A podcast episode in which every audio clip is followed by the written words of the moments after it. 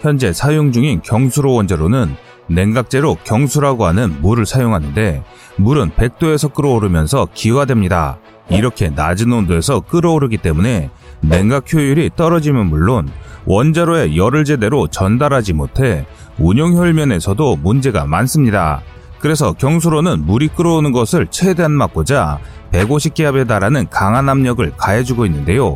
문제는 배관이나 기타 구조물에서 문제가 발생할 경우 가압된 수증기가 새어나면서 주변을 방사능으로 오염시킬 수 있다는 것입니다. 이와 비교해 나 비스무트 원자로는 원자로를 식히는 냉각제로 물이 아닌 액체로 된 금속인 납과 비스무트 합금을 사용합니다. 납비스무트를 혼합시키는 것은 납의 녹는점이 327도인 것과 비교해 납비스무트 합금은 123도에 불과해 손쉽게 액화시킬 수 있기 때문인데요.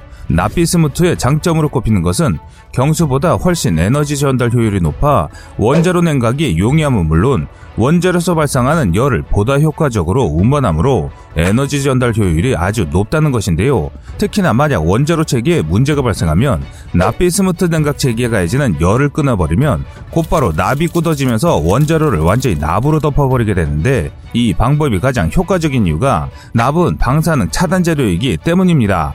설사 원자로 사고가 발생해도 탑재한 선박만 격리 시키면 주변 오염 없이 차단이 가능하다는 뜻입니다. 비교해 경수로는 원자로에 문제가 생길 경우 원자로를 멈추기 쉽지 않으며 가압된 방사능 증기가 상당히 먼 거리까지 퍼지기 때문에 이를 방지하고자 대형 콘크리트 보호 구조물로 보호하고 있는 것입니다.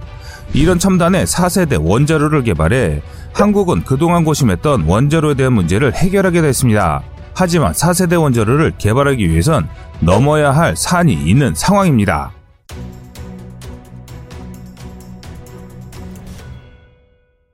나피스무트 액체 금속은 123도에서 액체가 되고 1700도에서 기체가 되는데 상온에서 물이나 공기와 만나도 반응과 폭발이 없다는 장점이 있습니다. 이것이 갖는 의미는 특별합니다.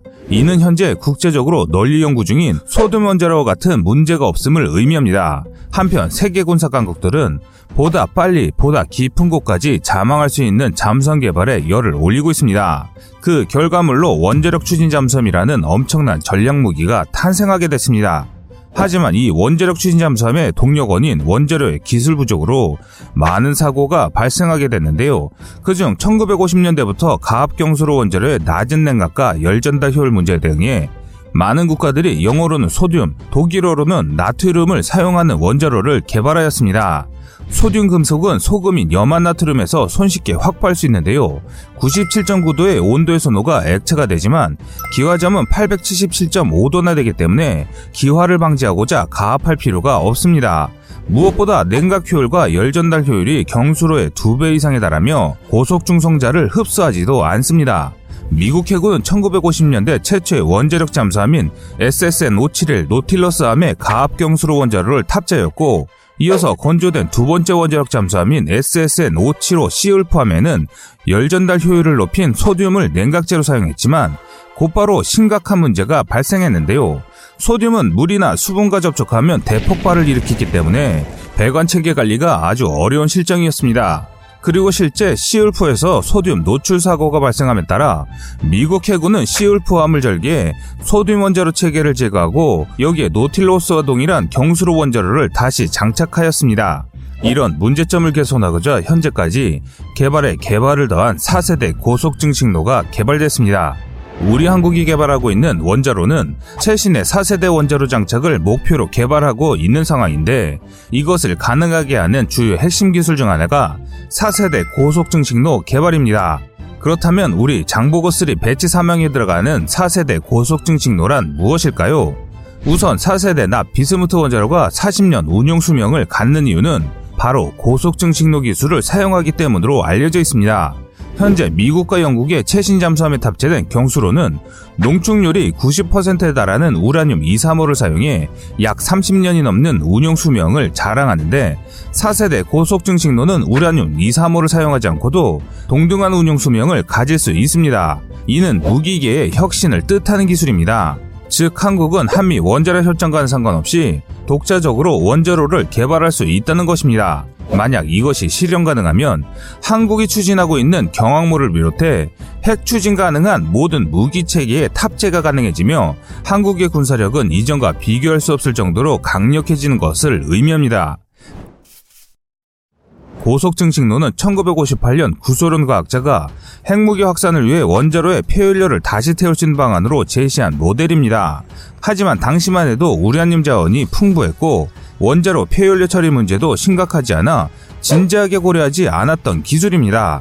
하지만 경수로 원자로 등에서 발생한 핵 폐기물 처리 문제가 심각해지고 환경오염 문제로 우라늄 235 수급이 점차로 어려워지자 1970년대부터 구소련, 미국, 프랑스, 일본 등지에서 고속증식로 연구를 시작했는데요.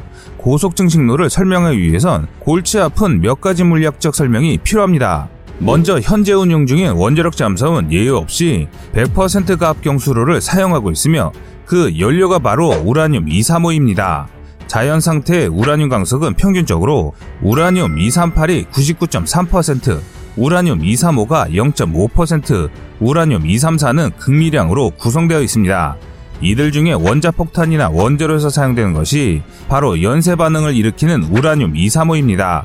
보통 3세대 가압경수로에 이어서 개발된 4세대 고속 증식로는 값비싼 우라늄 235를 사용하지 않고 자연적으로 흔한 우라늄 238을 80%를 사용하며 방사능 폐기물인 플루토늄 239 원료 20% 정도를 섞은 혼합 연료를 사용하는데 여기서 플루토늄 239는 자연적으로는 존재하지 않으며 원자로 발전 과정에서 우라늄 235가 연쇄 반응을 일으키면서 방출한 중성자가 우라늄 238과 충돌해 플루토늄 239로 전환되면서 만들어진 결과물인데요.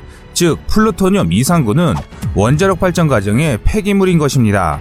이 말을 쉽게 설명하자면 한국이 운영하고 있는 원자력 발전소만 있으면 주연료인 우라늄을 끊임없이 공급받을 수 있다는 것입니다. 즉 다른 나라 눈치 보지 않고 한국의 의지대로 무기 체계를 가동할 수 있다는 것이죠. 그러기 위해서 필요한 것이 4세대 고속증식로입니다. 고속증식로의 역할이 중요한 이유는 특수한 장비로 고속중성자를 발사해 먼저 플루토늄 239와 충돌시키면 열과 함께 중성자를 방출하며 이때 방출된 중성자가 우라늄 238과 결합해 플루토늄 239로 변환됩니다.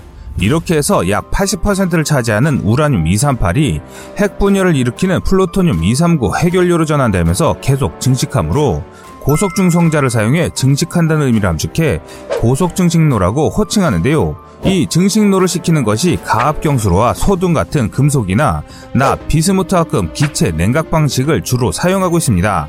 고속증식로의 경우 프랑스의 주도하에 이탈리아, 독일 등이 참여해 1985년에 전기 출력 1240MW의 슈퍼 피닉스 고속증식로를 완성시켜 1986년 말에는 100% 출력 운전에 성공하였습니다. 그리고 일본도 몬주로로 호칭되는 고속증 식로를 1986년에 착공해 1994년에 가동을 개시했는데요. 반면 국내에서 개발을 시작한 40년 수명의 4세대 나 비스무트 원자로도 바로 고속증식로 기술을 사용하며 나 비스무트 냉각자를 사용한 이유가 고속 중성자를 방해하지 않기 위함입니다. 여기까지가 한국이 개발하고 있는 통칭 4세대 원자로의 기술적인 내용입니다. 그럼 이 내용을 접하신 분들은 또 이런 생각을 하실 수 있을 텐데요. 이렇게 우수한 기술인데 왜 미국이나 러시아 등 원자력 선진국들이 지금까지 이 기술을 개발하지 않고 있었을까 하는 건데요. 답은 개발 과정에 수많은 문제가 있었다는 것입니다. 납비스무트 합금은 123도부터 녹기 시작하는데 이는 다른 의미로 항시 125도 이상을 유지하지 못하면 점차 고체로 경화되면서 부피가 커져 원자로의 냉각용 파이프가 동파될 수 있습니다. 실제로 구소련의 알파급 초도함이 K377은 1971년에 진수된 이후 각종 테스트를 수행하던 도중에 1974년에 원자로 배관동파 사고로 조기 퇴역할 수밖에 없었습니다. 구소련은 기술력을 축적해 1974년부터 9년간 6척의 알파급을 연속으로 건조해 한동안 미국과 나토 해군을 패닉에 빠뜨렸지만 그 수명은 길지 않았다는 것이죠. 초도함이 사고를 일으킨 것 외에 1979년에 진수된 이번함이 K316도 대서양에서 1차 나비스무트 냉각계통이 동파되어 9년간 수리했지만 결국 1995년 해체가 결정되었고 나머지 5척의 잠수함도 지속적으로 냉각계통 문제에 시달렸고 구소련 기술자들은 원자로 점검 및 수리 단계에서 납비스무트 냉각 체계가 동파되지 않도록 별도의 가열 시스템을 개발했지만 역시나 자주 사고가 발생했습니다. 그 결과 알파급 5척은 1990년에서 1993년 사이에 연차적으로 퇴역하였습니다.